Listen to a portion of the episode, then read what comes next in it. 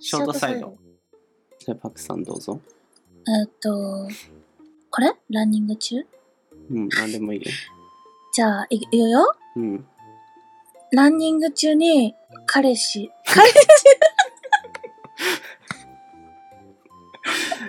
そっか、つまずいちゃう か。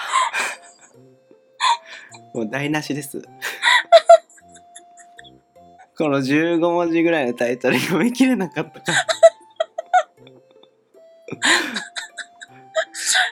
ランニング中に彼氏が襲撃。 大大事件じゃない全国ニュースレベルじゃない人さらいにあっちゃって。大丈夫ですちかょっと間違えちゃったね、これ。はい、気を取り直して、テイク2ね。うん、もう一回。はい。ランニング中にカラスが襲撃。ランニング中のね、うん。後頭部を蹴った犯人は、すごい、すごいほのぼの話だね。この今、コロナがなんだあれ、オリンピックがなんだあれ、もう日本中がね、さっき立ってる中で。そう、初夏の頭上に注意という。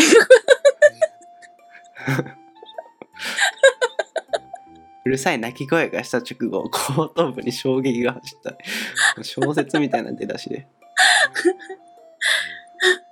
ランニング中の人が、ランニング中の私カラスに本人が書いてもう怒りが浸透だったんだろうね、この毎日新聞の 記者の人は。るの方が聞かれてるんだ。あカラスに襲われちゃったんだって、ランニング中の私が。そう、後頭部をいきなり蹴られた衝撃に驚いて、転え、転倒までしちゃったっやて。ばいじゃん。あ、でも結構でかいもんね、カラスね。いやカラス私も苦手です。普通に鳩ぐらいあるもんね。鳩よりでかいからね。うん。間近で割と見るとね、でかいよね。ゴミ箱漁ってるやつとか見るよと、負け、ちょくっと負ける気がする。渋谷とか、朝方の渋谷とかいるよね。うん、漁ってね。あさってるようね。ん。はい両膝を負傷しちゃったんだって、あこらららの人。大 変じゃん。そりゃ怒り浸透するわ。全国に毎日新聞のメディアを使って言いたくなるわな。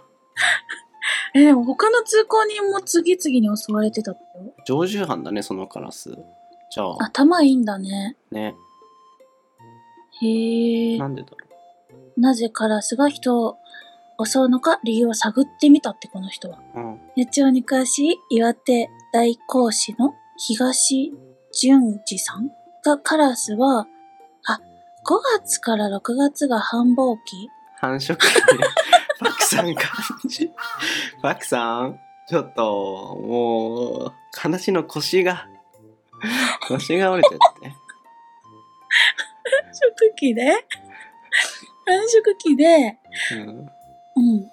産んで、産卵して 大丈夫うん産卵してヒナを育てることで気が高ぶっちゃってるんだ。そういうことらしいですねうん。最も死守しなければならない最前線らしいですねその周辺そこにこの東さんっていう人が行っちゃったのかなうん。ああ、そっかそっそか。れで、うん、そういうことなのかなすぐ近くにあったんだ。うんああ、じゃあカラスも守ろうって必死だったんだね。まあ、そういうことですね。きっと。うんうんそっか、悪気はなかったんだじゃん。うんすごいね、でも。そっか、じゃあ、くれぐれも初夏 うん。初夏は、 あの、カラスもね、うん。あの、人が歩くようなところにあんまり巣を作らないようにしなきゃ ね。 カラス側に注意 する。人に気をつけてじゃない。斬新だね、その注 意の。カラスさんでもこの放送聞いてるかな全国のカラスの FM88 リスナーはちょっと、もしかしたらいない可能性もあるけどね。でもぜひ、あの、迷子のお知らせみたく放送してもらって。ちょっと気をつけてな。はい。ただいいね、このライターさん が。ライターって職業いいね。俺、俺もライ一応ライターだけど、なんかこういうめっちゃムカつくことがあった時に、その媒体を通して、カラス側にくじを入れられるっていうね。素晴らしいですね。いいね、いいね。働きがいがありそいや発信、発信してますね。う。うん。はということだそうです。い。です。はい。初夏の頭上に注意だということなので、皆さんもお気をつけようということだそうです。ということです。はい。ありがとうございました。